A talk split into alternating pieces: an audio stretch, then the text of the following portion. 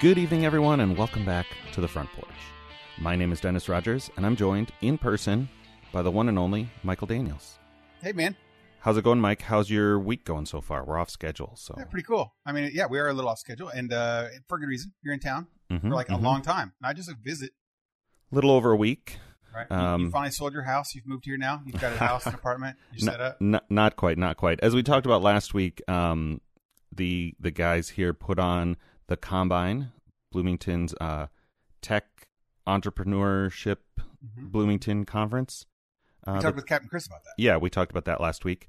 Um, so I came into town for that, and then uh, our good buddy Trotsky is throwing a Game of Thrones board game party this upcoming Sunday to celebrate the premiere of season eight, the final season Ooh. of HBO's So. Game of Thrones. We're going to play the Game of Thrones, the board game. Are you in on that? Oh yeah, totally in on that. Yeah. All right. Um, the the the game is not balanced, so I'm prepared to end up with the Martells and just be bored all yeah, day. that's a good thing I think for that game. I, I'm in the same headspace you are. I'm like, I'm gonna go have a good time that day and hang out with friends, but I am not expecting to play this hard. hmm hmm We'll, we will have our buddies Pete and Trotsky who will play it hard.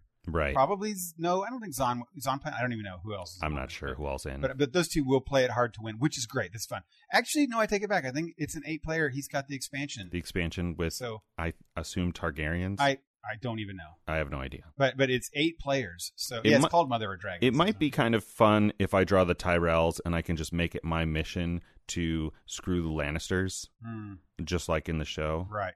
Um, that might be kind of fun, but Yeah. otherwise, yeah, it's going to be a whole afternoon of. And and depending on how the schedule goes, I brought the Game of Thrones Catan that we talked about a couple Yeah, weeks that- ago. that's very thematic. Actually. There's the what's the what's the Cosmic Encounter one called? oh, that's a fun one. Hand one. of the King. that one's a fun one. Yeah. I would play that one multiple times. We Yeah. played that like at Halloween or something last year. Right. So that was uh, that was fun. Have you um have you been doing anything to prepare for the upcoming final season? Well, you know, all of the stuff that's out there right now, there everyone is doing recaps. Like there- Yeah. there's a plethora of recaps. we we watched one a couple days ago. Uh, Pat came over and the Trotskys and I and he he and I whatever um watched. It's about an hour long. I'll put a Mhm. link in the show notes. It's pretty good. Um, they leave out all of the characters who have become unnecessary, but still cover all of the various betrayals and twists. There's and so many. That's that's one of the Yeah. things that's a. So what I'm doing is I'm actually watching season Oh. five and six. I'm Okay. watching through them. okay. Gotcha. Um, and because one through four is what we'd say 50 percent of those characters that don't matter anymore. yeah. Right. Yeah. That don't matter. I mean, all, the Red Wedding was this huge stunner that was all through the blogosphere forever. Mm-hmm. That's a word. Um, but now it's completely superfluous. The only thing that it matters was art for Arya.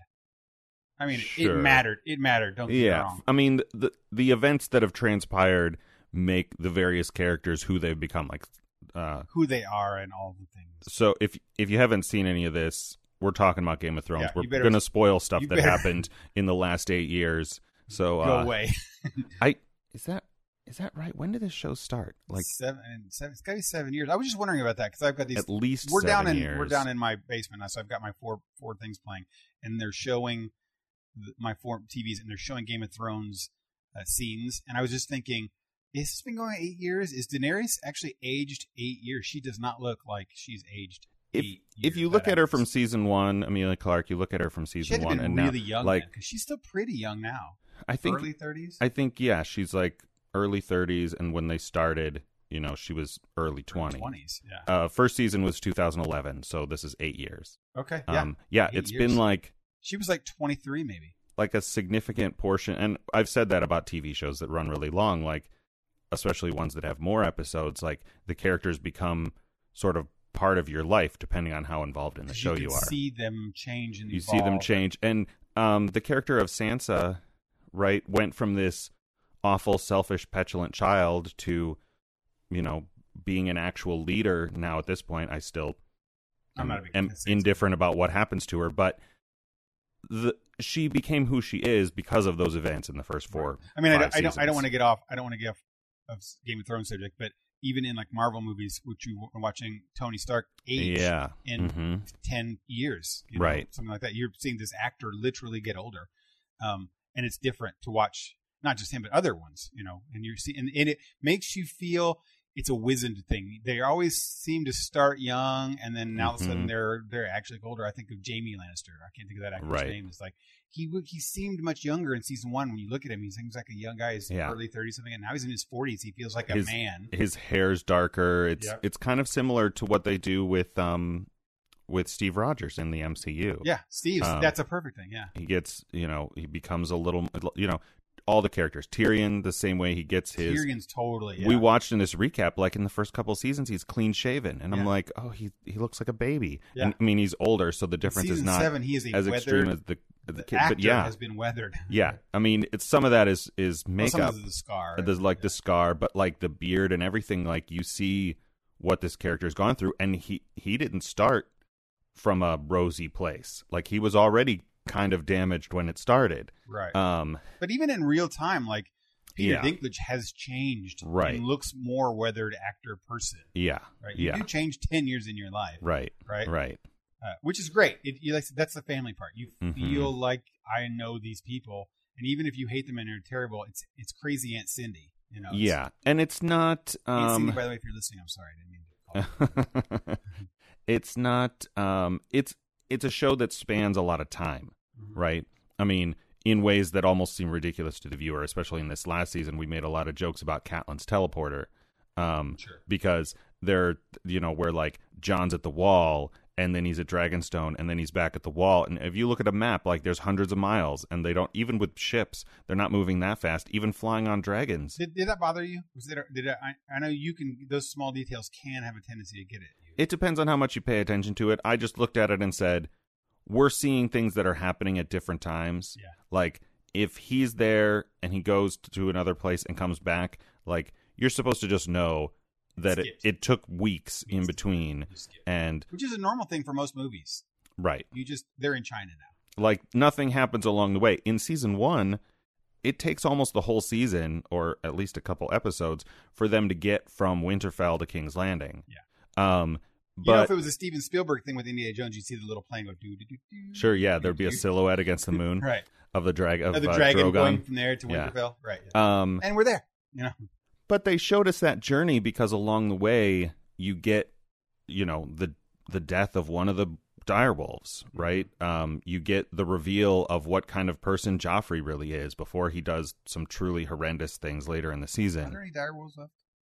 Uh, Nymeria is still alive. Which is Uh, Arya's right, Okay. but but she's gone wild. Jon's Jon's die. I I'm in.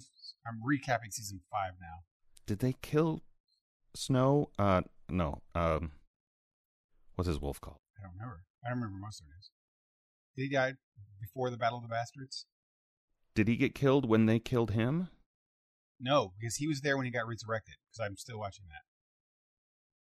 They had they focused a lot on him, staying in there with the guys that were protecting Mm. Jon's body. Right. And we have the direwolf. So I don't know when he dies, or because I don't think of him now. I don't see Jon walking around with him or talking to him. He might still be around. It's so funny because the direwolves felt like such an important part of the story for a long time, and then now they're just and they are early on. Like you get a sense of like Sansa is the first one to kind of betray the family, Mhm. and she doesn't have her direwolf. Even though they get the direwolves at the beginning of the story, I think in the books they're you know they all kind of watch the direwolves grow up Mhm. sort of quickly, or you know time compressed, and you get the sense of like like she lost her anchor. Mhm. right? Um I don't think I think Grey Wolf is still alive. Again, I don't know their names. Who that's with. That's Bran's. um Bran's Brands. because Bran is a warg. He can or whatever, he can warg, it's both noun and verb, I don't really Right. know. He can uh, you know, mentally possess the direwolf and run around and right and do But stuff he and see. He- stuff. He, does the ravens. Is like this. He never actually goes into the wolf. He goes into the wolf at one point. Okay. He goes into the wolf and he also goes into Hodor like before the actual door scene. That's foreshadowed a little bit, but I think I know that's in the book. I don't remember how they portrayed that in the show. I'm really surprised that they don't. We're not really more well aware of those wolves. Um, they maybe I mean, it's in the been book. Many years. either. Is it not like did they not turn it out to be a big thing? They really felt when I first started watching the shows, the wolves are going to be a critical part. I mean, it's early, it's the beginning. It's one of the sort of unique and oftentimes frustrating things about this series is that at the very beginning of the story, uh, Martin sets up all this stuff, and then it like gets back burnered while we go full politics Yeah. for a long time. Right. And and honestly, And the show is the same way. You're Right. like, hey, you know, scene one, zombies. Yeah. Like, and then nothing about the zombies for several seasons. Right. You know, I, I, think that um, uh, that is, I, and I really don't want to spend any more time. We've done this, just complained about Martin, uh, but the uh, that is the thing about his writing is that I, I've always been a long believer that he doesn't have a plan. He's not a Cylons. They don't. He's Mm. not like them. He doesn't Mhm. actually have a plan. He enjoys this world, this character. He enjoys doing what he's doing. Sure. And as someone like that who is also like myself, when you get to an end of a game or something you're doing, you're really enjoying, you don't kind of want it to end. So you do drag it out. You stop, Right. you don't end the game, you don't end the, the writing Yeah. of the book. You just like, because that's an ending to something that you just like doing because you like doing it.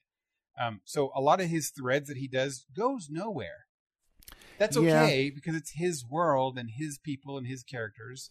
Well, there's a there's an aspect of like like once you once you create a work and put it out in public, I'm I'm a believer that in a lot of ways it stops being yours. It has to be a responsibility to the, the person that you like like it becomes the audience's to an extent. Like there's a you know there are levels of like privilege entitlement there that I'm I'm not Mhm. I'm not intending to imply. But um yeah, there's a whole conversation about authors and you know, are they a are they an author who, you know, like for me, I'm a programmer. If I wrote a story, I would probably have a good outline. You know, it's like this is going to happen, Yeah, this is going to happen, I and then fill in the stuff in between. Totally. That's how you're Um, supposed A lot of write. people write that way. Yeah. But I know that like um I don't think he. I read a little bit about uh, Stephen King and how he wrote uh, the Gunslinger series, and a lot of that was, you know, by inspiration. uh, Is I guess a way to put it. It's like the story came to him and he wrote it down in this sort of. That sounds a little metaphysical, but it's just, you know, it's like you have a dream or you have an idea just pops into your head, and if you are that kind of writer, which I think to a certain degree Martin is, and so he's just kind of along for the ride with the story, it makes it really hard to keep a story going if all you have is some part of it and you haven't figured out or haven't realized what the next thing happens and, I, to and the I'm sure characters. he has, as he's always said, and I do believe, is that he has general ideas. Sure. I think at the beginning he wrote things like, "John, I get an idea. Jon Snow will be this, or this character will be this." And I bet, you, I guarantee you, that first book writing was like, "The wolves are going to be cool." hmm And then it kind of petered out because there was other things that interested him, and then politics became an interesting. There are thing, different like, things well, about this ah, story, sure. and again, I hope if you haven't watched or or read Song of Ice and Fire or Game of Thrones that you're no longer listening. But like the Hodor thing, I kind of hope that he didn't plan from the beginning Yeah. because it's a really cruel ending to a character to like have that in in mind from the beginning. Um, the stuff about Jon's origin, I feel like, was probably from the beginning That- because true. because I he sets up Ned to be this uh You're right. this super virtuous yeah. paladin. Was that in the book? Is that is that in the books? Did Martin write that, or is that a show Well, thing? It's the theory that everyone who's read the books and watched the show comes to. They're like, what could this be like? Who But did who Martin is write? Jon's who who are Jon's parents? Right. He hasn't put it to paper, and so that's why it was a big deal in the show where you're like, here's the reveal we all knew this was the most likely theory. Like everything we know about Ned says he would not father a bastard. Right. But And know, so that's, he's- that's and so Jon has to be- are fans and love things. right right they're fans but it's all the clues right that's how most authors write like they give you the clues but he's done a lot. He has a history of doing a lot of clues that lead you nowhere. that lead you nowhere They that's true Don't have it. that's true Right. um And, and now who knows? He may do it because it's the thing. We don't know new territory with this new. yeah books, i mean but- we're past the books now so the the tone and the style of the writing has changed but i have to think you know big reveals like that he's still involved as a producer maybe, maybe, um, yeah. you know he has to be in control of of some of that kind of stuff Right. Okay, so getting off on Martin, let's go back Okay. to, to the actual Game of Thrones stuff. So I, I've been watching season five. Uh, I, I'm going to do some couple questions here Okay. About the series in general.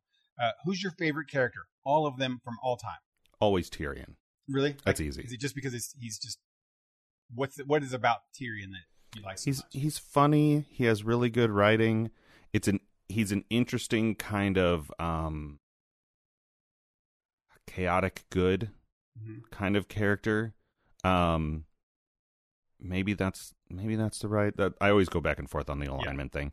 Um it's like he's part of the family that everybody hates and that hate most everybody, but he's also hated by them, so like he's part of them and he works to help them, but in ways that benefit him. Yeah.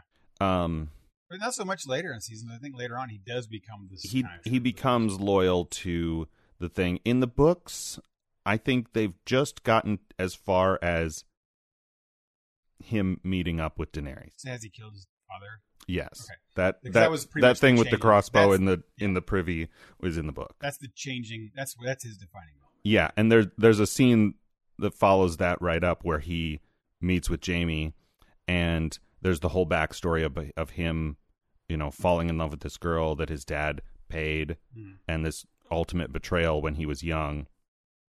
And he asks Jaime if he knew about it, and he, you know, gives him a silent answer that's the answer of Right. yes. Right. And there's like one last chance for him for them to be reconciled, and they're not. And of course, the TV show has moved beyond that moment, but that's.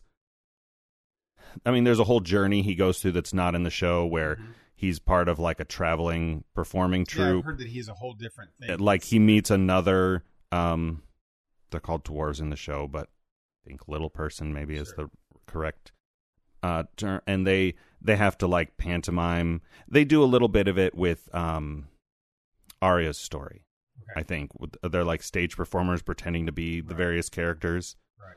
um He's done so much now that I'm watching some of these old seasons, like what he's gone through. With he was with Jorah Mormont that I'd totally forgotten. There's a whole thing with him. yeah they go on a little side and that's where they reveal the um uh the scale disease that Yeah. that Mormont's Stone- another one of those characters that I think they that he had an idea with. It's like, Mm. eh, Peter, yeah, it's done. um Because I I forget what they did with him in the book. I think it's similar. he will definitely die this year.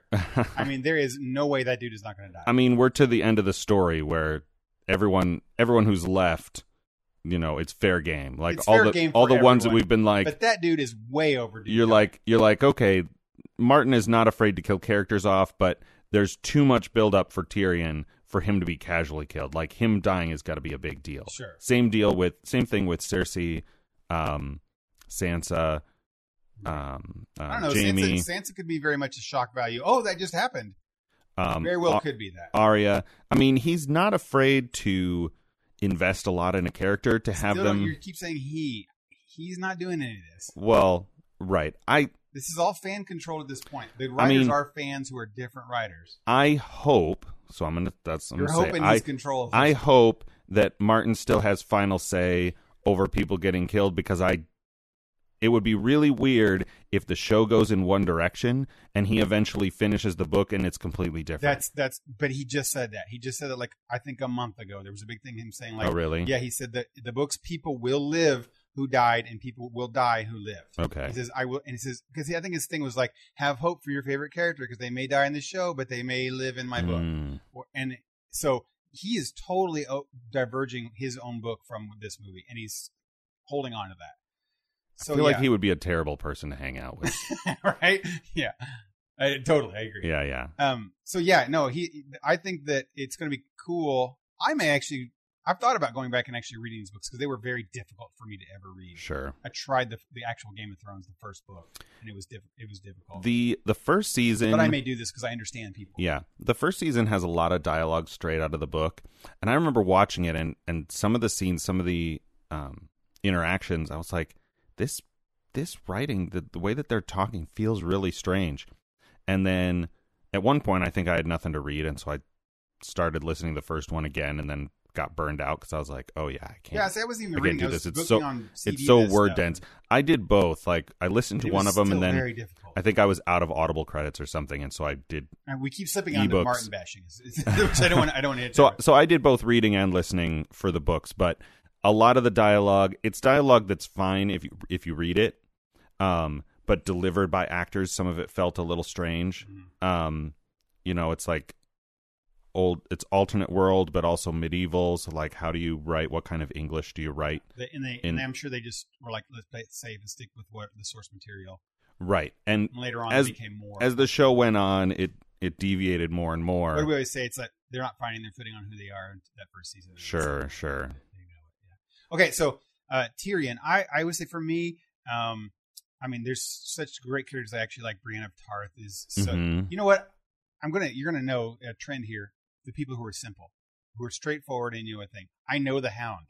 I know who he is. I Mhm. like the Hound. He is who he is. He's never changed about who he is. Brienne of Tarth has been that way. I like Jon Snow for the simple fact that he's always Jon Snow. It would be easier to ask me what characters I don't like. Yeah, right. Because there, there is all- so many, right? All the characters in this series are so well written. Right. Um, I mean, I really liked Ned. I read the books, Love and so I knew he was going to get killed. But his like, you know, the the guy from the Night's Watch, you know, betrays and comes south, and he, you know, executes him himself because the old ways. Like, I love all that stuff. It's very Paladin. It's very Right. Steve Rogers, uh, um, Discovery's, Christopher Pike. Like those, those Um, straightforward guys that are. I, I right? I love that kind of stuff, but we spend a lot of time with Tyrion, so he's my favorite. He's would you call him complicated? He seems He's complicated, but I don't. Of course, no, he's very complicated. I think that when I come down to it, all those guys that I like still, I, I the one guy that is not straightforward and I shouldn't actually like, but I probably is my favorite is Jaime Lannister. He's I- he's had a good redemption. Well, that's the probably. I the don't thing. usually You know, like you- redemption arcs, Right, but you know me though. This is right. this feels right up in my line. It's like I want a guy who comes out and becomes the the great guy that you know he truly is inside. And he was not. Season one, two, and three. Until he got his arm chopped, hand chopped off, hmm did he finally become like, okay, this is a guy. And at Sure. every all of his scenes start getting fed into this like he'd go into battle, and it was like we have to do this the right way. And you're like, oh, okay. yeah. I mean, we can't slaughter these people, or we it- can't do whatever. it's very common in storytelling for drastic change to be born out of tragedy. Mhm. Um, Yeah, and this they do it in this show In- all the time. in yeah and in this in this case because there's so much combat it's really easy for somebody to just you know for Tyrion to get a giant scar you know across his face or for Jaime to get his hand cut off um for Or someone to die and then their loved one is scarred forever. Right. Yeah. um or or for somebody close to someone to die um and so you see a lot of that i i mean Bronn Bronn, I was gonna say there's another great. one straightforward. I like Bronn because he's straightforward. um he's straightforward he has funny writing and he barely. um, he, you want to say he barely changes, but does he? He's like become much more good guy-ish. Yeah, he he he gets some. I mean, he's the he's a he's a Han Solo character, he's on. right? Solo- he he's starts out straight mercenary and then becomes like, Yeah. I'm with you guys now. Yeah. Um. which is great. I think season six, one of the best things about season six was when finally the whole cast meets, and that is got to be one of the coolest parts of a whole series is when they're all finally together. Um, and it starts off in such wonderful, beautiful ways with like Bronn Mhm. re- leading these people together and meets Mhm. Tyrion, and they Mhm. just start talking Right. and those two characters are like phenomenal, right? Um, and then he and everyone starts seeing people, and Mhm. you see Brienne of Tarth meeting people, you know, and you're like she oh. meets uh Sand um the Hound. Clegane, yeah, yeah, Right. yeah. Uh, and then you even then you get reunited. Yeah, there's just every scene in that those two like episodes or whatever are so good. Even the moment they let the Hound walk up to the mountain Well, that's the piece. right? that's Yeah. the um Clegane Bowl. Do you know about this? yeah. When, I don't know when it's going to happen, but it'll happen. I mean, Right. it's it's a it's an out there fan theory that people on Reddit were always bringing up, especially leading up to that episode. They're like, "Oh, all the all the actors are going to be together at King's Landing. Like this will be the Hound, you know, steps up to the mountain and throws down a gauntlet, and then the air horns go, and it's Clegane Bowl. It's like the ultimate fight like a boxing happen. match or something. became, yeah, you know, we're not done. finished, brother, or something like that. yeah. it feels like it feels like a wishful fan theory, but, But uh, so yeah, I, th- I think that that Jaime is is my favorite, and he could be my most hated person in the first two seasons. I think of because because of me. Maybe my redemption arc between Mm. him was followed along was that um, I really he was the most despicable person to me in the first one as Right. like the vile evil that we go go against. If mhm. there's a villain in the show, it's him and Cersei, and then she stuck with it, and got more powerful of evil. But he went on to this whole thing where I became my most hated character to probably Mhm. my most Mhm. favorite character. And he does, he's done, continues to do, still do terrible things. Like he tries to kill Daenerys, you know. Right. He still does. I mean, he's still sleeping with his sister. He's still doing Mhm. these terrible, not cool things. But I still, I think that he, he every scene, he, other scene he has is this like yeah, guy that needs it to happen. And he, it does make him a complex character. right. Um, so some some characters. Let's let's talk about the, what you think about the future here. So, give me two predicted killings. Don't make them easy. Uh, don't make these. We all know that Jorah Mormont's going to die, Mm. so, so don't say that. Poor Jorah the Explorer. Yeah, Jorah the Explorer. Um, he's, he's really hard to watch when you go back and watch five and six. You're like, poor guy. What's even worse is that he goes with the other guy that's superfluous was Daenerys' boyfriend for a little while. oh yeah, that they he's recast Jorah the whole time. in that um in that uh recap video that I'll put in the show notes. Um, they call out a couple of the recast, like they recast the Hound, they recast uh that? I dude, that that. dude Danny spends a whole season sleeping with.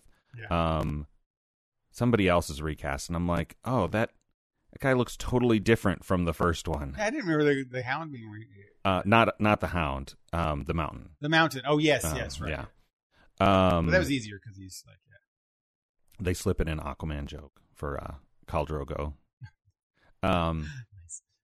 Uh, okay, so let's see. Mm, yeah, there are a lot of easy ones. Um, I don't know. Like, I would be okay with all three of the living Stark children dying, but I That- that's feel- wishful thinking. I feel like they're knowing. probably gonna. And if if Tyrion, Jon, or Danny die, I'm gonna be pretty disappointed. But happen. um, that that feels like a like wishful thinking on my part. Um, you know what? Uh, Harry, Hermione, and Ron all live. We can't have all things. You're gonna have these other people die. Right, someone's gonna die. I mean, did anybody die in those books? Yeah, there was the Wee- one of the Weasley brothers.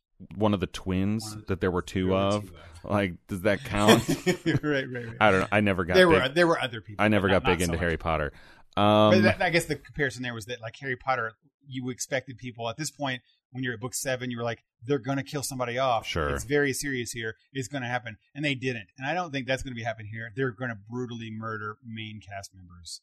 Danny is Yeah. up for grabs. It's- Jon is up for grabs. it's it's end of the show. Um, it could even be Danny having a baby and then dying. I mean, it could be things. I I think it's pretty certain at this point that Danny is barren because of the stuff that happened with the witch. Yes, but incest, anything can happen. maybe. um, so I think like maybe Brienne and the Hound. Those would be kind of tragic, but die. not not all that surprising. You I, I would love to see the last shot. Brienne of and Tormund walking yeah. off and making a house. But Yeah. that would be that's my happy ending to the show. mhm. Everyone dies, and those two are on a little I mean, I've. I've been saying this since partway through last season, or back when we started doing this podcast. Um, like best case scenario, the ending to this is bittersweet, just because it's over. Best case scenario. Um, yes, but yes. like- okay, sure. it's almost certainly going to be maybe not disappointing, but like sad or tragic in H- some way. HBO's trying to to take that away from you a little bit. They're trying to put prequels in and other Game of Thrones shows that they're going to spin off. Sure. They're trying to take some of that bitter part out. So Mhm. like, oh, there's no, there's nothing left, but there's something, Well, which I don't think it will. I mean, it'll be great. H- HBO doesn't want to slaughter their cash cow. That's what that is. That's yeah, like sure. they're sure. running a whole streaming service for Game of Thrones. half again the price of Netflix based on one show. Yeah, this is like their Black Friday that's coming up right here. Everybody this week is re-upping. They're Yeah. like, we're in the money. right? yeah, yeah. So much money. Uh, okay, so I I, I think uh, who will die? Um, I think Jon Snow will.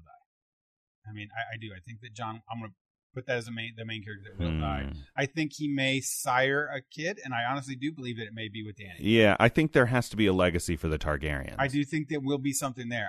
I honestly because rewatching season five, I think it is, or six, um, when they're meeting, they make a whole thing. They they linger for long periods of time when Jon is talking about Danny being, and she says she's barren, and they make Oh, a point about it, and they talk at length about it, and he says, "Are you sure?" And she's very much questioning. Well, I I'm sure, pretty much, and she does vi- very intentional. I'm kind of not really sure. It's um I gave myself chills a little bit. okay, go back to I don't remember how much they emphasize this in the show, but you know the book, right? Ned finds the book that and he's not talking about the Targaryens, he's talking about the Baratheons. And he's uh J- Jon Arryn, Okay, right? Um Jon Arryn was Ned's mentor and he gets killed in, uh, before the show starts.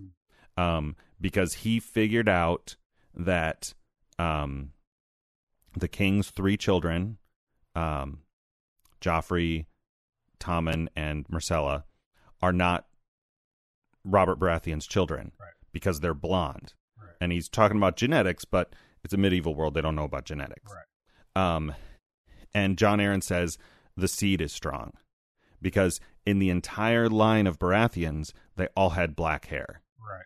and then these three are all blonde. Right. And who's blonde? Cersei and Jaime Lannister. Right. Yeah. Um, and so that could be a thing really subtle to be like, Danny spent a whole book in the books and a whole season in the season sleeping with this mercenary guy Right. and nothing, nothing. But right. of course, Jon is blood of the dragon. He's a Targaryen. Yeah. Right. So you may be right. Yeah, I I do. I, I was really amazed at the second time watching through that how much that they were. Why would they at this point? I can get them get together and they're going to do king and queen, but why would they spend?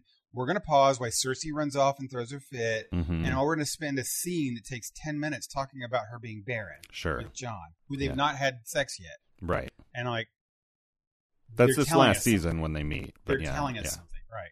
What and, and that's why that's why I'm like, I- so I'm okay. I think that that may happen. Uh, Danny may take the, the throne. Jon dies heroically in this fight somehow, Mhm. uh, but but they've already had the baby, type, or she's already with child. She takes Mhm. the throne, becomes a leader, may die, but Mhm. I think she may lead, and then the Targaryen legacy kind of comes on. So I, I think Danny's pretty safe. Um, I think the dragons will die. I think that oh, you think so? yeah, I think that will be Hmm. the it'll be the dragons. There will be no more dragons. Um, I, either side, I don't think there. Of course, the humans will win. Um, yeah. Uh, I the worst part is I, I hate to see the saddest part for me won't be the main characters dying. It'll be the sub characters. Oh, the Bronn cool- dying. Bronn. Bronn dies. It'll be a hard time. To, I mean, like, like I said, and they'll kill Brienne, these people Hound. earlier. They'll kill these earlier in the season, and that'll be like, season. oh man. By the way, did you watch that? I watched the Maisie Williams. Is that her name? That plays Arya that hurt when she was on Jimmy Jimmy Kimmel. I did not. Oh my god. Okay, I want to talk about it. Uh, okay, watch it. you should have said I, I, something. I know I mentioned this. It, record, spoilers. It's, it's huge spoilers. yeah, yeah. But um, it's worth watching. Um, so good, so good. Um, damn it, Dennis, you gotta go watch that little clip. It's like ten minutes. Okay, so uh, she talks about the last season on Jimmy, Okay. and there's things, and we gotta talk about I've heard Okay, it's a little bit of stuff. No, it's not that. I've heard and read a little bit of just little pieces of um, Marvel, Marvel Stage Four, and Mm, yeah. and Endgame a little bit because Brie Larson filmed Endgame before Captain Marvel. Oh. which Well, I- is had to be kind of weird for her, but uh, I, I try to avoid all spoilers with these two things with with, Sure. with Marvel Avengers and with Game of Thrones. I don't want to hear them. right, This is one that that accidentally slipped, and I was like, "How can everyone needed to watch this? Because this is the thing." Uh, Right. Okay, so anyway, for not just Maisie Williams' face, for a thing. is Okay, it is it like a uh, I can't tell you. I can't say any more no words. no no? I mean, is it like um, Don Cheadle and uh, I, again, Mark I can't, Ruffalo? I can't say any words. I'm not saying any words. Um, okay? okay, so just just just take it. Sure, sure. Anyone else search Maisie Williams and Jimmy Fallon? I'll put it in the show notes. and watch watch the thing. Uh, and just. They're going to be hearing this before it airs already. Yeah, the new episode will be out before this Okay. podcast. So, so we're, I'm excited. Uh, I, I think that those people will die. Who do you think? Uh, okay, I already came out saying that I think Danny will live and have the Iron. Mhm. Who will end with the Iron Throne? I mean, don't if- say the Night King. If Danny lives, it has to be her, right? So you're saying she lives. Therefore, I mean, I I agree with that with that prediction. Could be Cersei. She's not going to go up there in the north and fight ever. She's going to live. I think Cersei will live unless it's a political killing. Hmm. She either dies or like everyone around her dies and she ends up sad and alone. At the end, she's sitting on the throne and everyone's dead. And Or no or not even on the throne, just like she has to go back and be lady of uh um shoot, what's Nothing. what's the Lannister hall called, called Casterly Rock. Casterly Rock. Yeah. You know. Oh yeah, right. That would Unless be actually that would be a satisfying down. ending. Is that she's sitting in Casterly Rock by herself? Like all alone. Yeah. Um. I think So that- either yeah, either she or or Jaime are have to die, I think. if it. Oh yeah, Jaime's gone. He's done For sure. Uh, I think that um, Martin would write the ending of the book as Cersei sitting on the game on the throne and with no one else and the the walkers coming into the the throne room. That would be the end of the book. And just everybody And just end it. everybody dies. And she's sitting there. She's all alone. She's got the game. Yeah. She wins the game. Won the throne.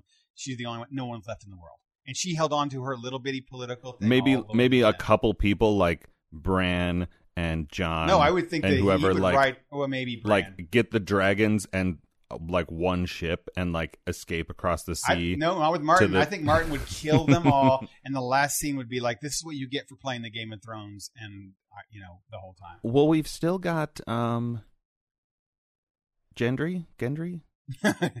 is he still alive? Did he? I- he survive the Battle of the Bastards? I think can't didn't somebody found him like he just went back to Flea Bottom and uh Yeah. and was you know doing blacksmith I would not stuff. be uh, unhappy if he. Became, I mean, he's a Baratheon, so he doesn't count for lineage anymore. Like he did, that was his big thing. He was one of Robert's bastards. So according to the I don't know how you the know. rules work there. It's like because Cersei's actually officially queen now. Is is Jon's oh Robert's because um, the Targaryens? You go back to the Targaryens. You're saying that Danny has rights, so therefore, Yeah. therefore Gendry does.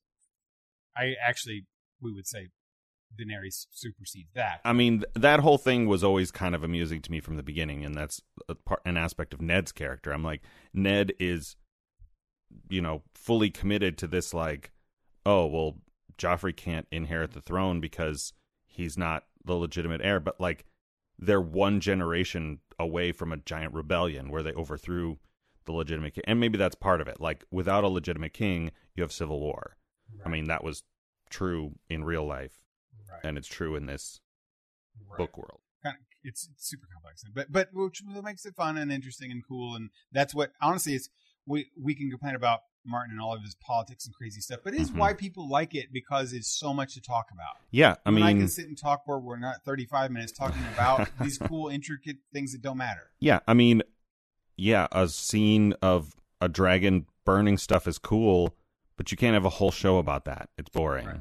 Well, I, after a I, I had mentioned to you before the air, like Game of Thrones, if if it was made into a movie before this instead of a, t- a TV series, they would um have made it the last season, last two seasons, and that's it, and condensed that Yeah, into a two-hour show, through maybe three-hour show, and we we wouldn't have heard all this back in politics and all. we would get. I mean, just like the uh, get mentions of a word, but just like the Dark Tower movie, like we would get a little like super abridged short version of the story. You know, you it- just find out that Arya is a badass assassin sister, right? you know, and why? Just because. They just they drop all of the Starks except for Jon Snow.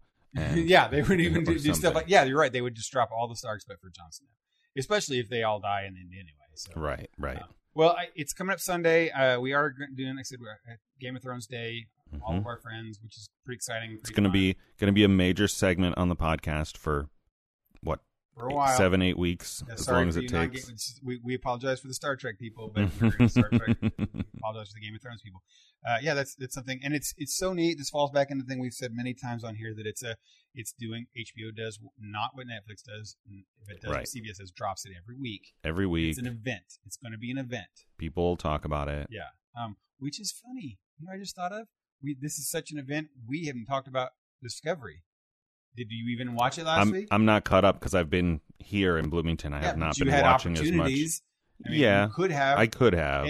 My point was is that like this is such a cool overriding thing that we've forgotten about Sure, the other cool, other sure. cool things that are out there. if if I were at home, I probably would have watched Discovery Sure. by now. But here, I'm like, if we don't go out, like we stay up playing games or talking, whatever, every night, and by the time I go to bed, I'm like, I'm just going to bed. Like I'm, There's I, literally front I can't. happening all I'm not going to be awake enough to watch an entire episode of uh, yeah of Discovery. So speaking of uh, being awake and having to watch things because you have to, um, let's go into our 2020 challenge.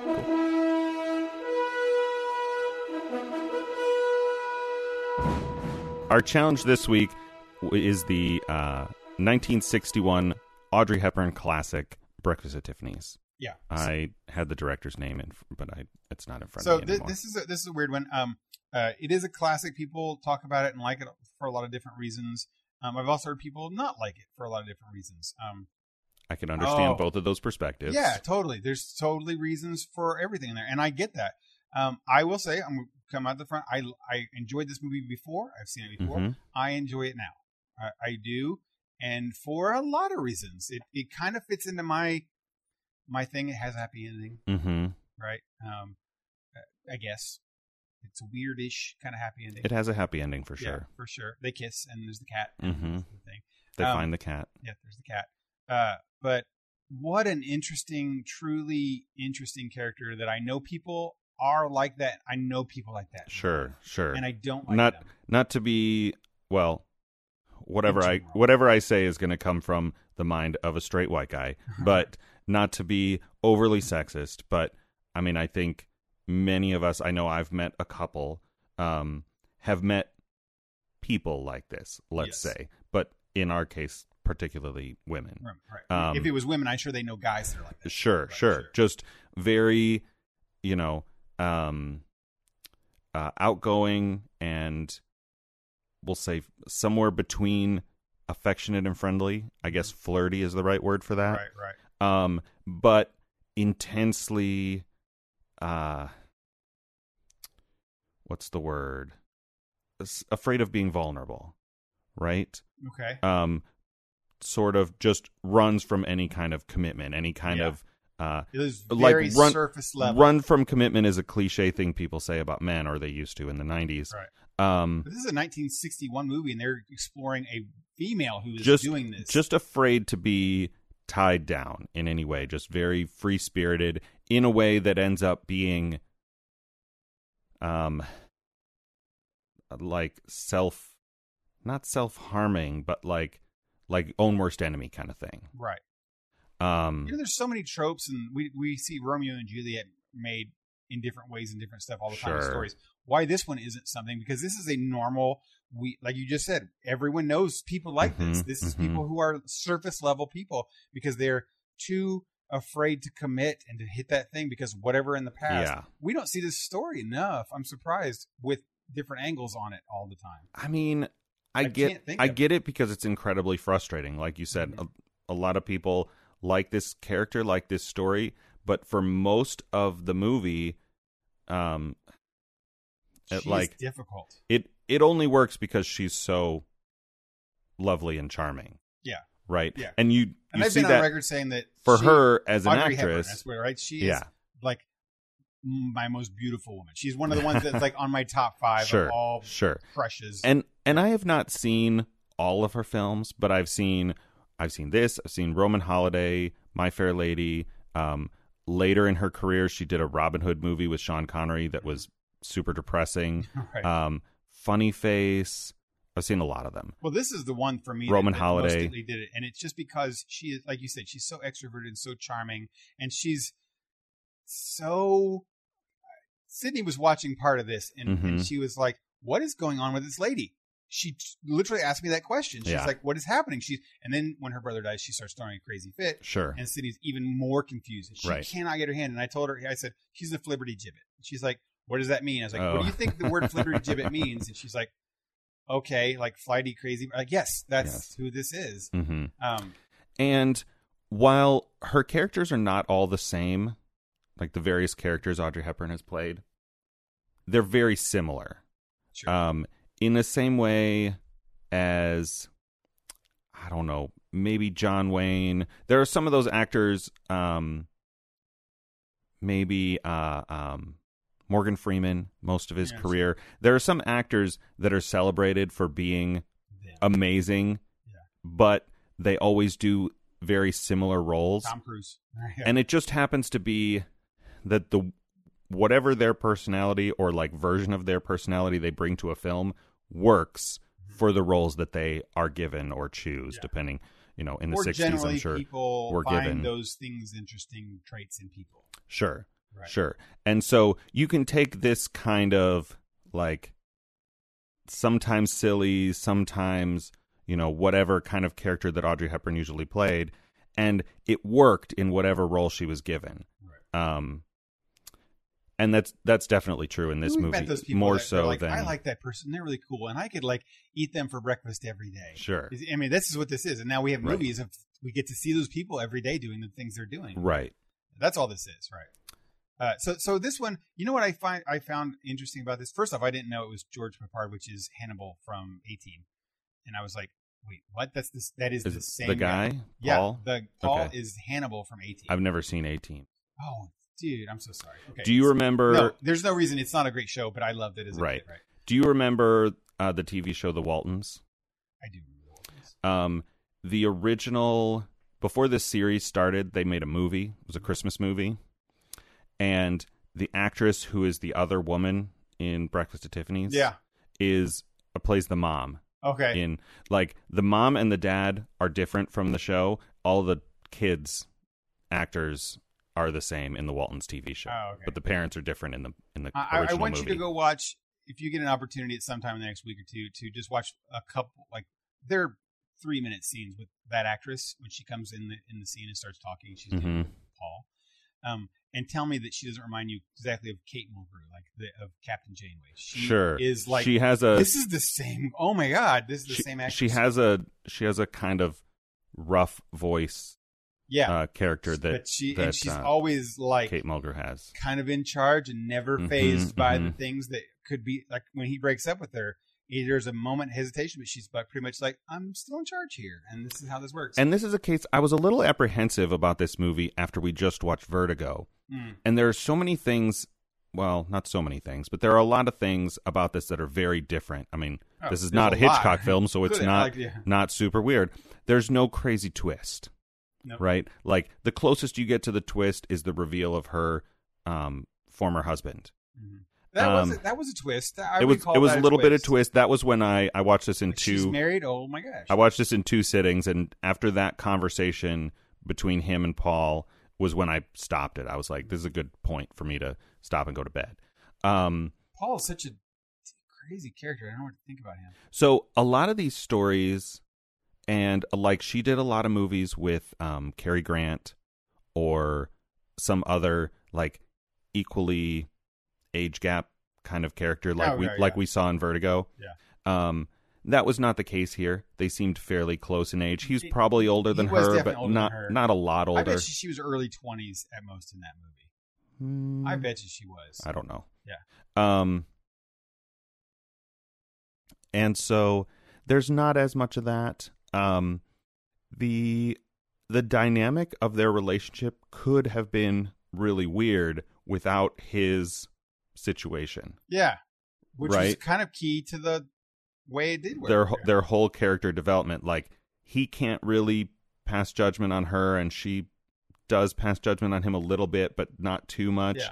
because she figures out his situation almost right away right. and so they're they're immediately put on equal footing yeah, um you still get a lot of the weird 60 late 50s early because it's 61 Mm. um stuff like I don't want to dwell too too long on Andy Rooney's uh, yeah.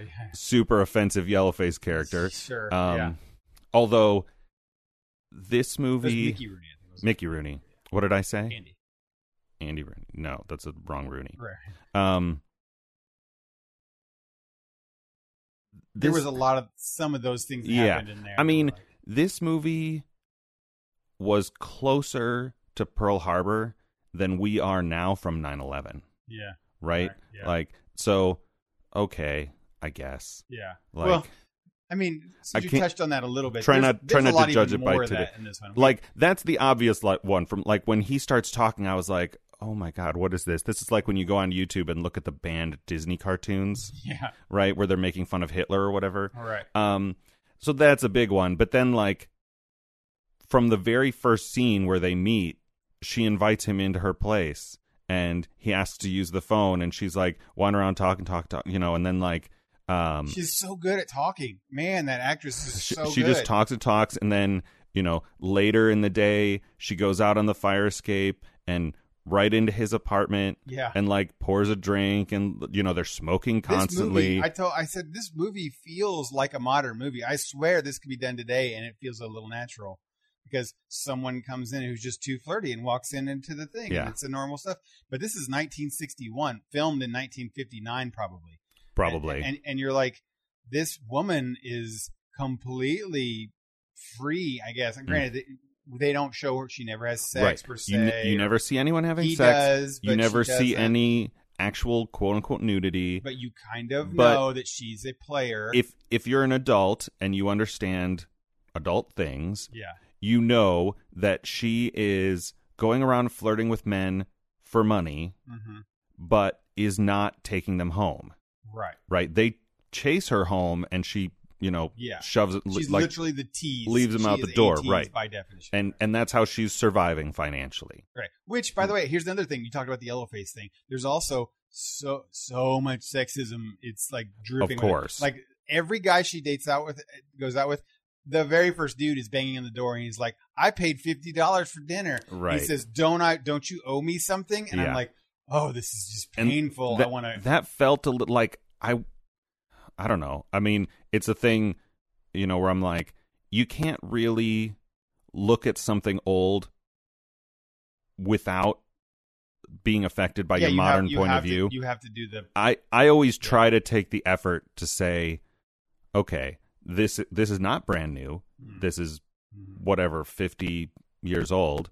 Um six almost 60 years old Mm, right. and go uh, you know the world was different hollywood was very different um and and and go that way. But like some of this feels so blatant. Like you know that in that situation where whatever $50 was in 1960 probably like 500 bucks Right. like okay what does she need at the powder room? Like she needs enough money to tip somebody who's in there He's handing out towels. money, right? he's giving her more money than she needs and she's not giving him change back. It's this kind of like teasing expectation but they're they're straight out saying it which i think Right. is maybe a little bit of like just to make sure you know this is what this, is why this this is why this guy is acting this way Yeah. um and then you have paul's character who you never like you never see that other woman anything other than fully clothed Yeah, and, Right. But she's leaving him money on the night. but she puts money on the nightstand so if you if you know again if you're an adult and you know Yeah. you understand what's happening like she's paying for his apartment or whatever so that she can have a dalliance and Right. she's married right with him. Yeah, and and so some it's important though to think about like we, we just you just said was like oh you understand and that is something the difference between you and I every week when we watch these older shows come to a head with is that you have that capability and me is the worst that I always look at this like I'm enjoying this for today. Um, and this movie I can enjoy today. That's different than something else. Uh, there were those things that were clearly like, oh, we just. I'll I'll it admit did not bother me. Ninety percent of that movie. I'll admit that for the first half hour um I did not I thought you were going to not like this. I was Okay. like I can already hear the the issues and the complaints. Um and we talked about this before the show, but we're in an era now where like this kind of stuff these like um I'll just say sexual implications Mhm. are not implied anymore. Right? show like them naked in we- bed, and they- they, even they- have a thing where you Th- show them. They naked. show them in bed. We just talked for over half an hour about Game of Thrones. The first season of Game of Thrones has scenes that are basically softcore pornography. right, sure, right. Um, and I think, while in in some ways it's nice to um, have storytelling that's more honest and realistic, There's not so much of like trains going into tunnels Mhm. or waves crashing on a beach. Right. Um, the way that this movie handled these topics in a way that you know could get this movie I mean they didn't have PG-13 but Right. probably a PG rating if they were doing ratings at this time which I don't think they were yet um but still be very clear about everything that's happening Right. off screen There was no doubt. There's a certain- they slept together that night. yeah, Yeah. there's a certain kind of like classiness about that and Right. and artistry that we don't see that much of Yeah, and it, and it does make you see the things in Game of Thrones when when, and I'm fine with all of it, but when you watch see those hardcore, almost hardcore pornography things where they're showing everything, you, Mhm. and you make and you we make reasons and justifications for all the things, but then we watch this kind of movie and you're like, they got the same feeling and the same thing that you should. We got in the same scene with the hardcore, and we didn't need it. right Right? It was just a I- no I check on the nightstand that day. I you? I never needed to see Audrey Hepburn topless to be attracted to her. no, right, or, or or to get that what was happening with her relationships and his relationships, Right, and right. and stuff.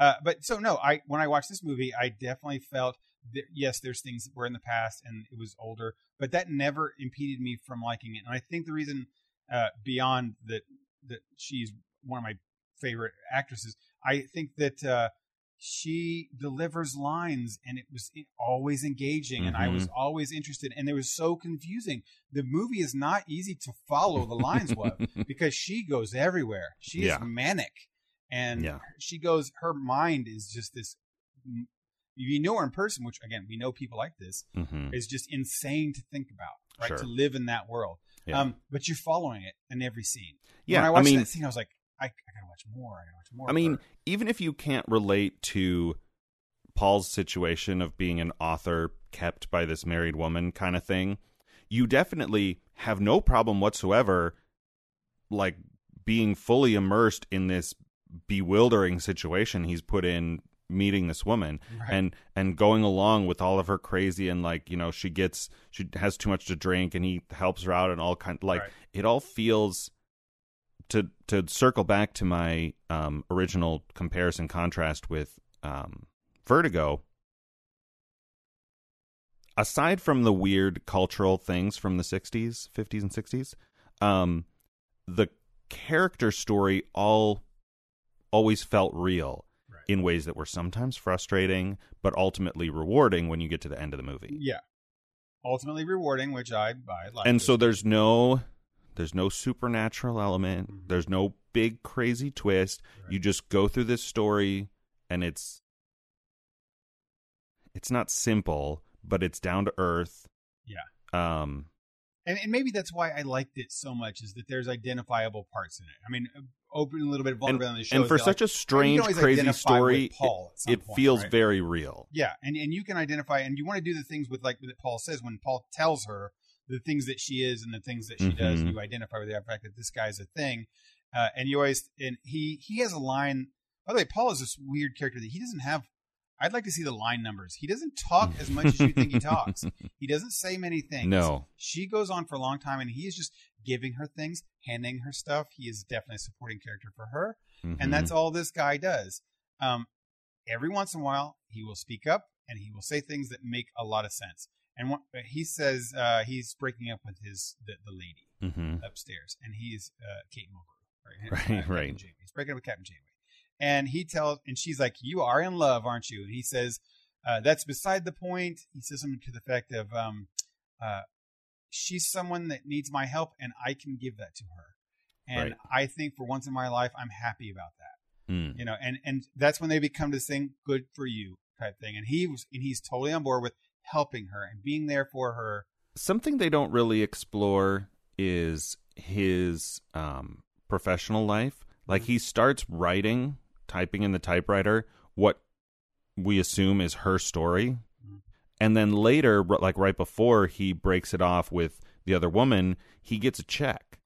Right, so he's He sold he does like some of his that some of his much. writing is did you notice that they freeze framed on that check for like 30 seconds so you can read it. Yeah. it like how long do you need me to read this thing um i appreciated how the um the mob thing was set up in what to me was a very obvious way. Maybe in 1961 it was not immediately out because they call back to it when she's at Sing Sing and she's like, I'll bet it hasn't snowed in New Orleans in 600 years, you know, or whatever. And it's like, yeah, in case you missed it, she's being used to to send messages from Mhm. this mob boss, and then you know they use it later to break up her relationship with that Italian guy or the South American guy. such a the, the show had so many innuendos that are completely obvious but done tastefully Mhm. classic is what you said so this this movie definitely i think holds up Yeah, I, I think you can definitely watch it and get a fr- almost feels like a fresh take on stuff feels very modern at times because they there's a woman and a man who are single and have these things but they're I saw they're this. friends I watched this a once way a long time ago, and I remember being kind of underwhelmed by it. Mm-hmm. I mean, and I don't think I don't think I've recently when you know I listed all those Audrey Hepburn movies. It's been at least 10 years ago that I watched most of those. But like they redid um Charade okay in a movie called The Truth About Charlie. I think Thandie Newton was the lead okay and maybe Walter Matthau. Walter Matthau played the same character in one version that Tim Robbins played in the other. Okay. Uh, from you know Andy Dufresne. oh yeah. I think it was Walter Matthau in the original, and he was younger, obviously, husband something like that. Um, and it's a story about a woman whose husband dies, and they think she did it, but she's like, you know, crazy, you know, flibbertigibbet, for lack of a better Right, word through the whole movie in the new one, and I was like, this leading lady character is so frustrating. Why is why is she written like this? And on on the DVD, they had Charade on the other side, which is the original movie with Audrey Hepburn and Cary Grant. I think it's Cary Grant, and he's you know quite a few years older than her, Mhm.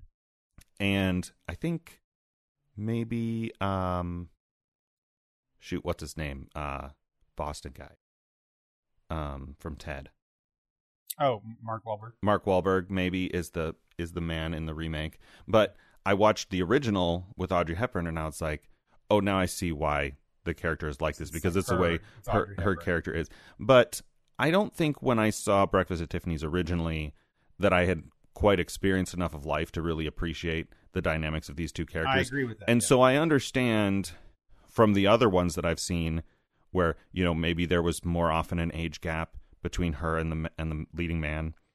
Um I can understand why this is held up as like if you're going to watch one Audrey Hepburn movie, this is the one. Sure, I, I can agree with that too, and, and I think uh, you're right. I mean, I liked I liked this when I first time I watched it, but I did watch it when maybe I was 35. I wasn't young, Mhm. right? I it wasn't something that I watched a long time ago. Yeah.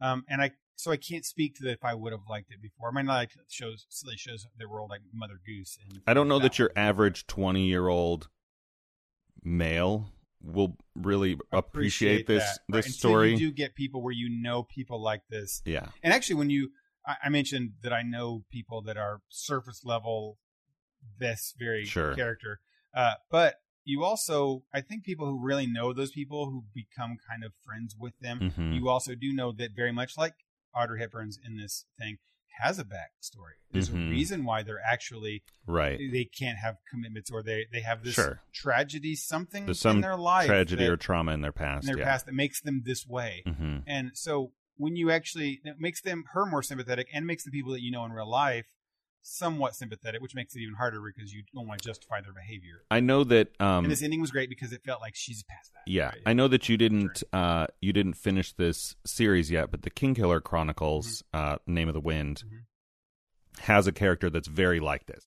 The story is focused on and all told from the perspective of quote the protagonist, but he's constantly running into this girl who is, I mean, doing the exact same thing. Like she's teasing men and getting them to pay her way through stuff, but I'm always assuming you like her like at first, right? You kind of have you do kind of at first, but the uh, Kvothe is so infatuated with her, and he's so cautious around her. You know, like a like a scared bird. He's Mhm. he's trying to you know keep from scaring her away.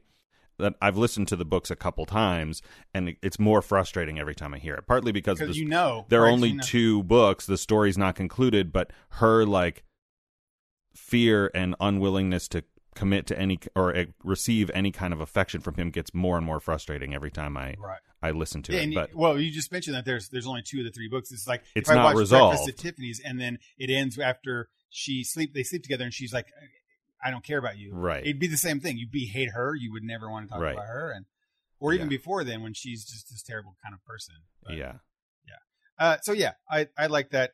I I did like that show. I you want to do the questions about like yeah. So um, break. Welcome back. If you skip through the spoilers, uh, do you think this movie is a bucket list movie, a favorite movie, or a movie you can pass on? uh, I think you you should watch it once. Yeah. I mean, you should watch it once. You don't need to watch this all. I agree. over and over again. If if you really like it, or if you meet somebody and you want to watch it with them, because it's a different kind of love story with a Right. a real cat. Most but you of this, both have to watch it. the the cat is an Right. important character, not as important as uh uh spoilers than Captain Marvel, but um, That's not a um it's not a cat. Right. I uh yes, and um y- if you're gonna watch it on a date type thing, you have to be two people that will watch the movie. Like you have to listen to her talk. hmm You have to like not because she you could get You- bored from You her. can't be on. Instagram swiping through people's pictures of Yeah. babies with No. chalkboards. Watch the movie. It's Yeah. it is romantic. It is a Mhm, romantic movie. It could be a date movie if you, as long as you both watch movies and you're like, oh, and then you hug afterwards because you're like, I want to be like them or Yeah, whatever it might be. So- okay, so what's next week? We have our Oh, thing up man. here? I have it in front of me. have this you know. I'll have it here in a second. frontporchpodcast.com and go to the 2020 challenge. It's in Yeah. the top right hand corner. Uh, up next, we've got Jaws, another classic. Ooh, jeez. Not as classic as this, wow, but uh, Jaws. I was never a fan of Jaws. I think we're gonna need a bigger been- podcast. Yeah. no, I, I. The reason I wasn't a big fan of Jaws is I was a kid, and Yeah. I'm not. maybe I wasn't allowed to watch most of it or something. Yeah, it's the ending is kind of violent in a in a Batman the movie It's been a long Adam time. West kind so of way. This is going to be great to watch again. I'm not sure that I've seen the entire thing from start to finish. yeah, that, like that's some the of same these thing other. too. Is like I can't say uh, that I know any of the beginning parts. I know them on the boat and the shark, right? Uh, so this will be fun. This will be fun. I, I Mhm. am kind of looking. This is a great thing. Um, I could see this as a potential one that could change my mind from what I felt. Sure, before. sure. Hopefully, I hope. I hope. And the music's great, John Williams. So All right, we've got a little bit of time left. I wanted to talk about some of the board games we've gotten an opportunity to play since I've been in town. oh yeah, Um, and hopefully only more. We've got a couple days still left. Yeah, yeah, we're gonna play Game of Thrones, the board game. We'll be talking about that next week, probably. Um, we played a game Trotsky has called Campaign Trail. What what a team composition we had in that game. wasn't it? Yeah, yeah. completely random. Our this is not going to make sense to any of the listeners, but our two like super gamers were uh, one party. Well, Pete and Pat, people know Pete and Pat. We, we they had them on the show, and Pete and talked Pat- about them a couple times. Pete and Pat were the libertarians. Uh, Right. One Uh, of wait, what was the name of the game? We didn't even say that. Right? Campaign Trail. Campaign Trail. And and what do you do? What do you? What's general gist? of this how you this is the camp is the presidential campaign race. yeah. And and so at the end, you You- win to be the president and vice president. and right Then and and you're in, we played with the maximum number which is three teams of two president vice president excuse me president and vice president um pete and pat were the and you're campaigning through And you're the campaigning. country. you and i were the republicans Mhm. which is accurate to real That's life right. I, I lean a little center but uh And of course, pat pat is a republican pete is a democrat they were playing libertarians which was which amusing to me And then we had Justin and Marcus and our friends justin and marcus who i assume are democrats playing Yeah, the democrats Right. um I I've mean, not, I've not way, talked too much politics with So them because I avoid talking politics. this, like, but those were randomly picked. We randomly picked dice and yeah, the things. the the funny part of that story, which again, if you don't know really any of our friends, is, but- is not that funny. But but Pete said he said, "Oh, lol, we should do the teams. Me and Pete, Dennis and Mike, and Justin and Marcus. That would be hilarious." And Right. and Pat and like everyone would hate it. And so we drew the tiles randomly and ended up with and that. it ended up exactly what that scenario. was, which was great. So this is Which just ended up pretty great. Actually, it was fun it's to do. it's a politically themed game that's really not all that political. We have played political games Yeah, it like wasn't a- Twilight Imperium, the Game of Thrones board game, Um, Oh, this is Even- a Euro game. That's why this is not a game. It's not a Euro game, but it's it has nothing to do with the actual theme. Right. The theme is just a layer on top of it, which was an interesting thing because I think it like raised the tension level between the people playing before we had even started. Like Sure. we we never had to do any of like arguing, debating in There was with- actuality. there was also no issues on this board that It was we- just like you're gonna you're gonna place your little cubes, which represent voters, Mm-hmm. in the various states, and the states are worth varying points based on the electoral college. Mhm. And then after a number of rounds, you do a debate. But which you don't fun. you don't argue. You No. have you have little tokens that represent the issues, and you play cards with those tokens on them, and they That move. strategically picked based on numbers and Yeah, things. on this three-sided axis. So, like, if somebody plays a card with gun control on it, you play one with gun control on, and now it it's moved. yeah. That little gun So control really token like actually moves to the middle. Like, game. yeah, Right. there's no, there's none of that at all. I mean, which I loved. I love that we we all at all of our friends have very different. We have a variety of friends that we love. That wildly varying, totally varying. political views. enriching to all of us. Sure. But we also have some issues where we will debate, right? Yeah. And this is great to be able to play this game that was very themed, but we did not have to. But it was not without quips every here and there. On Sure. stuff, it but- it just made it entertaining and sometimes a little bit tense at the beginning, but mostly entertaining throughout. You're like, "Oh, you know, I think uh, Pete and Pat won the first debate and their m- issues that they got the most points for were like gun control and environmental issues, right. which like libertarian party would not be hard on at all. Um which uh you know was Well, just it was just amusing. I, I'll tell you what, what was so the listeners out there who are listening wondering how this ends up. So what it could not have ended more of like a movie. Well, what you have is you had uh, the masterminds on one side of the table who everyone kind of dogpiled on Mhm. to, to, to, to stop because of things. On the other hand, you had the couple, which is Marcus and Justin, Mhm. and actually were kind of bickering at the beginning, but then made their teammates together. They became great teammates, and they won the game. And then there is Dennis and Michael who were got drunk and wasted halfway through the game, and were just really just. yeah. I don't. I know we were doing things The- and making decisions. the uh, going back to how the theme doesn't really That's a matter. great theme for The, us. the the amusing thing about the ending to me was that the Democrats won the election because the vote was split between the Republicans and the Libertarians, which is the, which is the thing people in my life say anytime I consider voting for a third party. They're like, "Oh, if you do that, you're letting the Democrats win." the Democrats win. and, and I mean, uh, as I said, the game mechanics that didn't matter. matter. It just ended up that way, which is very Right. amusing. Which, made that game honestly, all those things that we just talked about made that game so much fun. yeah, And and and again, I was pretty inebriated at that point. Uh, but I I could still come to the fact that it was so much fun to play. It was a, a simple game, Mhm. as our buddy Pete had mentioned. It's not always like completely strategic. There's so many random things that can come up with cards Sure. that you get that don't matter. It's not totally off balancing random, uh, but it's still fun and enjoyable and not as deep as you it has to be. right? no. So uh, I loved it. I, I think that was great. I would play that one. I I know Trotsky has mentioned pulling that out when there's election nights and stuff. I think that's a good idea. I think that's a good election To take show. people's minds off the off the exit poll right. coverage. So a game I want to talk about we played uh, was the Aeon's End Legacy. E- Eon's End. E- Aeon's End. Aeon. I'm saying Aeon's End. Damn it. It's spelled A E, which Aeon's End. If it was just E O N, it'd be Eon's End. yeah.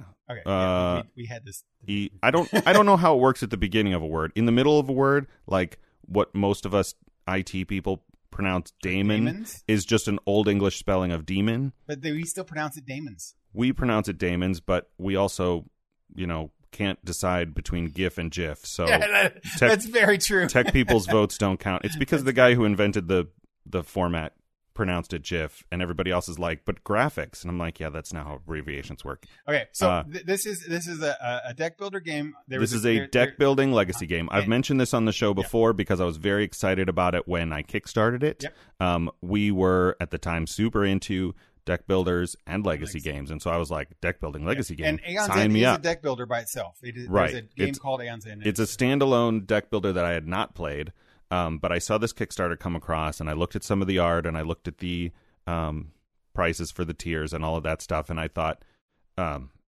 I'd been looking for legacy games to play with my family. Mhm. We play a lot of deck builders, and I'd picked up Pandemic. Mhm. And I was like, when we get done with Pandemic, it'll probably be pretty close to this game coming out. We're still in like May or June of Pandemic, four so five, right. that's it. That's going to be a while. This one could. My review is a small thing with this one. This you could play with your family and you could finish it. Yeah, it's Yeah. not very long. Yeah, but but it's long enough. Yeah, And the the reason it's almost not very. Not only is it not very long, the games itself don't take terrible amounts of time. No. Nor I don't feel that you would have to remember, remember so many rules. Pandemic, Right. you got to remember a lot of like stuff. oh yeah, we got to do this. We got to turn these. So Yeah. this is a deck builder with a static market. I don't know if that's the right terminology for this, but it's like Dominion Mhm. or Trains or Tanto Cuore, Yeah. where the cards that you can buy are in static piles. In this game, there are nine of them, and each of those nine piles are all the same card. I mean, No. each pile is all the same card, and there are nine piles. yes, yeah. So nine piles are different. At any given time you take your turn, the cards that are available for you to buy are always the same. Yeah. And so so less random in this. yeah, unlike a game like Legendary or Ascension or Hero Realms or Star Realms, um, you don't have to wait until your turn to kind of plan out what you're going to do. Yeah. Um, I mean, even your draw deck in this game have a new mechanic is that you know what's going to happen. some two two things this game does that I've not seen before, but you know, there's nothing new under the sun. Um, turn order is random. Uh, we played with a full group of four, and so you have a turn order deck made up of six cards. Um, t- there are two cards for each pair of players. That's totally new. The difference. It's not like Which is kind has of- their own turn. Yeah, as I, as I describe this, what what happens is um, there are two identical cards for Michael and myself when we were playing. They have character names on them because this is a game where you name your character.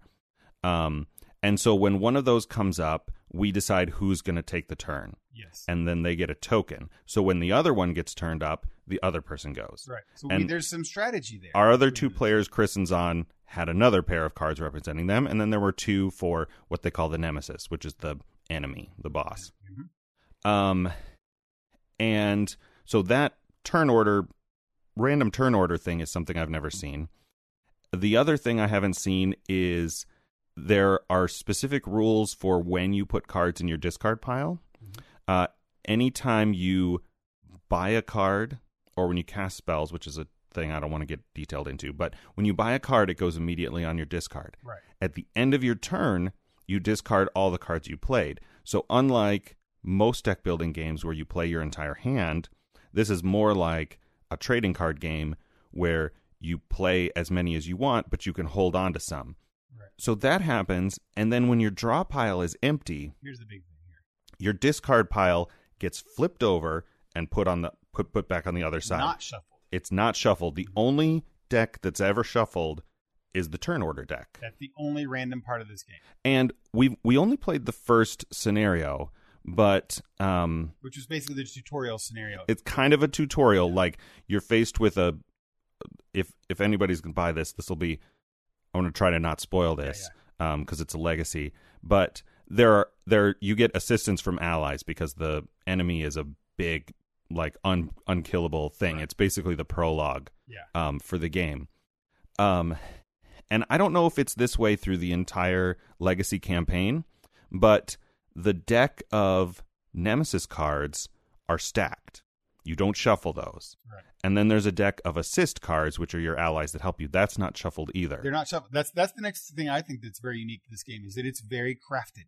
yeah, it remi- monsters do intentional things planned by the developers. it reminded me of we've been playing Satisfactory, Mhm. and unlike Factorio and various other procedurally generated games, this is more like it's like an MMO that's a sandbox because the map is fixed. they know exactly where the nodes and everything is. And so when when I play my game and then I log into your game and I see, oh, you built your stuff here, and then you built like I think Mhm. the drop you do things differently. the in initial own. drop point is a, has a little bit of variation in it because you drop you know you're like oh i built right next to where i dropped and i'm like this isn't where i, Where I you dropped, dropped i dropped over there not Yeah. very far and, you know and it's this within game, sight This game has that same kind of base. It has that like the fact that uh, the the monster is planned, the turns are planned, but you are building your own deck. You're building your own stuff. You're kind of yeah you know, it's crafting your own different from most of the time if you play legendary or um uh, the Hero Realms Ruins of Thandar campaign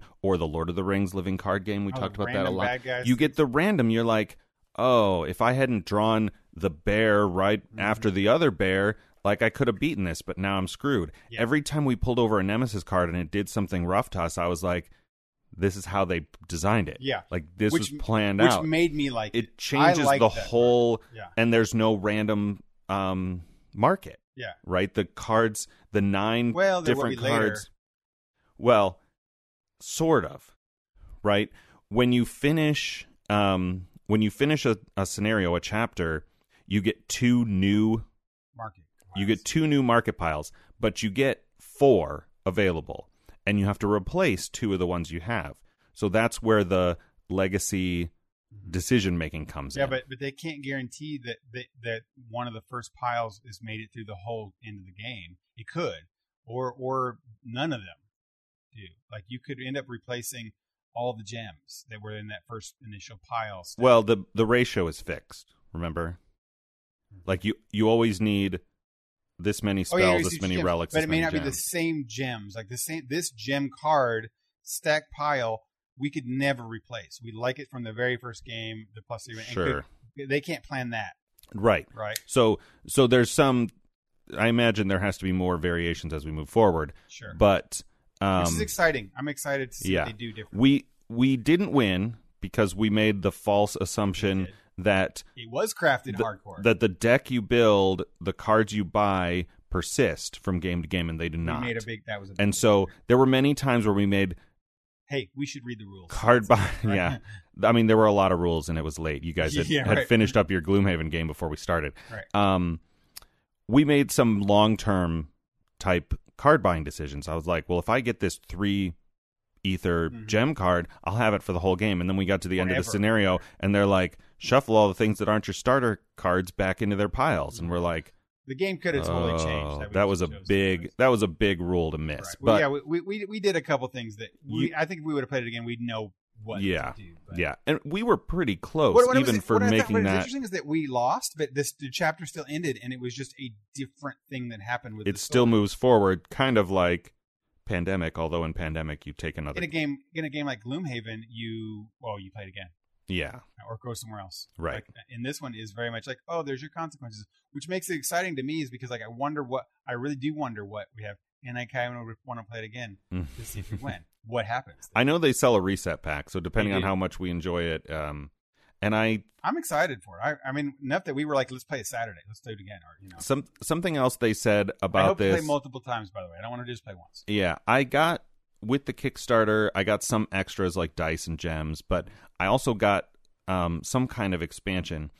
I think the way they did this is once you get through the campaign, you now have a copy of the game that can be a, just a normal standalone game. That's So you're like building all of this up, and then it's just a game you can play like normal that's Eon's interesting because most legacy games are like they say that, and then it's done. You yeah, like but it's basically you put it in the closet, or you pandemic maybe is definitely done. set up a, Yeah. a funeral pyre Yeah. and uh So this one could be a cool. Yeah, I don't know. This game is super.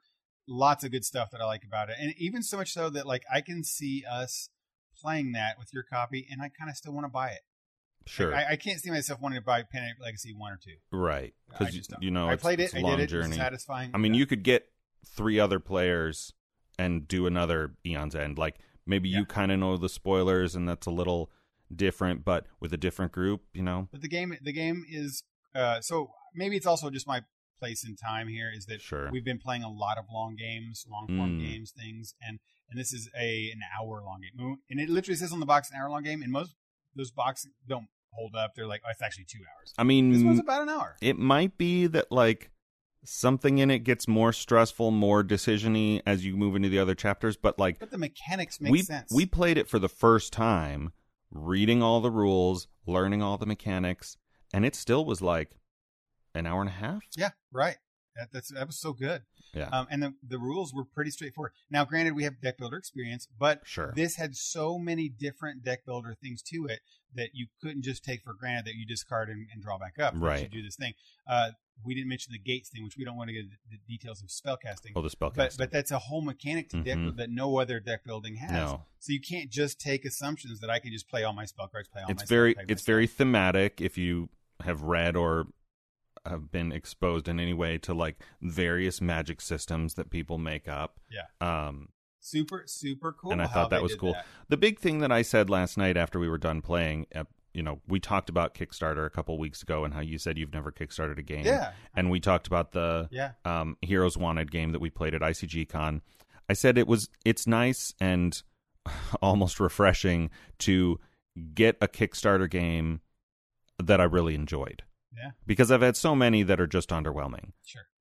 A, a lot that are good. Um, I mean, um, really Dead Man's Draw is really good. done by novice designers in gen. Sometimes And if you think about Yeah. Aeon's Legacy, they literally already made a game. they already made a game. They've already proven that it's okay. And I think before I kickstarted it, I looked at some of the like the BoardGameGeek release uh, reviews and stuff for the original game, and I was like, And they're not Okay, making a gonna- whole new idea. a- they're literally taking their already existing on it. successful thing into something even just developed from it. So yeah, that that's a good solid Kickstarter. we buy. also I would I would love to have that kind of we could also we could also talk about Call to Adventure, but you haven't played that yet, so Mhm. we'll we'll wait until maybe this weekend. Okay. We'll get a chance for you to play it. I played it with Trotsky and other Pete and other Chris You know, I at think- Cardinal Game Night. I think I remember seeing this Aeon's End Legacy. Uh, you may, mentioning it back when you bought it or when we were in discussion. And well, I, and I, it I- arrived in the mail like a couple months ago, right. and like most things, I just haven't got a chance to right. play it. Well, I remember you- you mentioning it and reading the Kickstarter thing and thinking this is a Kickstarter I should do.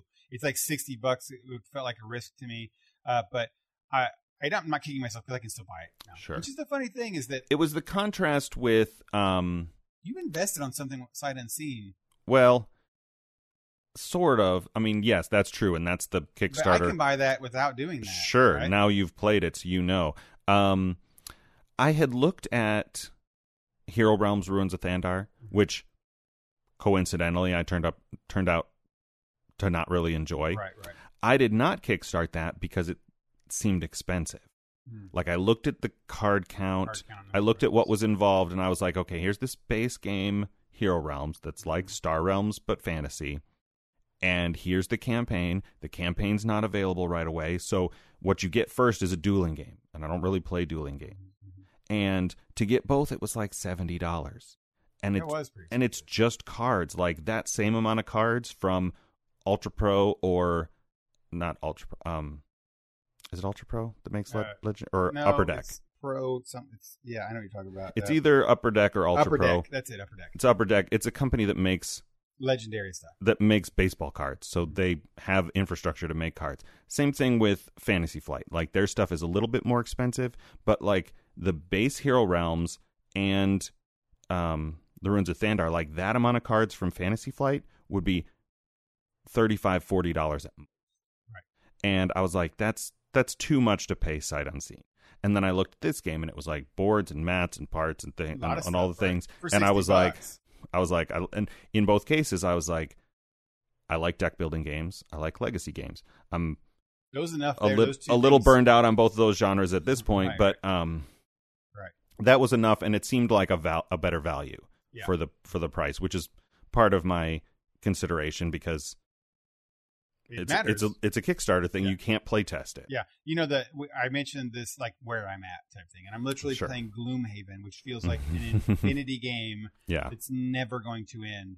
Uh, It's like, which- wow. which is fun, right? It's fun, but it's like Right. it can be lengthily exhausting. We're over a year playing it, and this one though, I am playing the very first campaign, and I see I can get through this. I can do this. We can do Yeah. this. You're in up north, and we can probably still finish this over a couple months.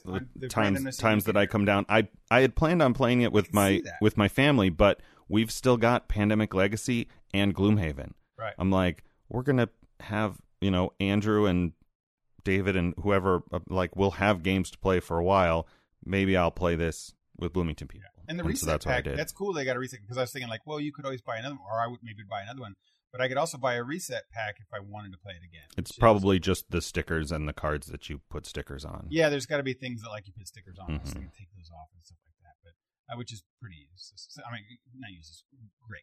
Yeah. Uh, so yeah, cool, cool game. I'm excited for it. And we did only play that beginning one, but I'm still, I'm still excited about that. Um, Hopefully, we'll get a chance this weekend to to do another one. a We'll see. couple It's things. Yeah, we we we got to work out with people, but yeah, people and schedules, craziness. So excited. Cool, man. We did that. Another week. Another Got week. down. Another week. Well, next week we'll be back and we'll give you all of our hot takes on episode one of Game of Thrones season eight. Season eight. I know I'm that's excited. Gonna be, that's going to be huge. We, we talked about like 30, 35 minutes tonight about Game of Thrones. Yeah. We're going to talk more. It's we're done. We're done with the Game of Thrones. We're now on to the Song of Ice and Fire. Heck, we were like two seasons. Big, big zombie. Yeah, yeah. You're right. You're right. But, but yeah.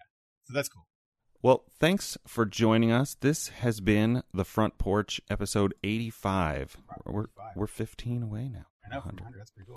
We're in syndication after that point. I think so. We get picked up by uh, Paramount. CBS. Yes, Paramount. CBS now. Yeah, yeah. Um, thanks as always. Star Trek. Yeah, yeah. Thanks as always to our friends over at Geek Scholars News. Check them out. They talk about movies and they're great. Uh, if you have questions or comments on the show, if you're playing along with our 2020 movie challenge, you can call us and give us all of your shark knowledge before next week when we watch Jaws. We'll give you Dennis's. You can email us frontporchpod at gmail.com. If you go to our website, frontporchpodcast.com, we've got show notes over there. I linked the recap for Game of Thrones that I that I talked about earlier, and both of these uh, board games that we talked about. That's at got a couple links this week because we were going all over a couple things. We are like, hey, go see. Oh, and the don't forget the Maisie. That Williams spoilers video. Yeah, thing. I'll I'll find that and put that up later this week. Um, what else didn't I say? I don't have my notes in front of me.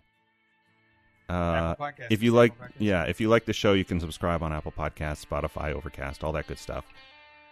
Thanks as always for joining us, and until next time, I'm Dennis I'm Michael. for the front porch. Night. See you next time.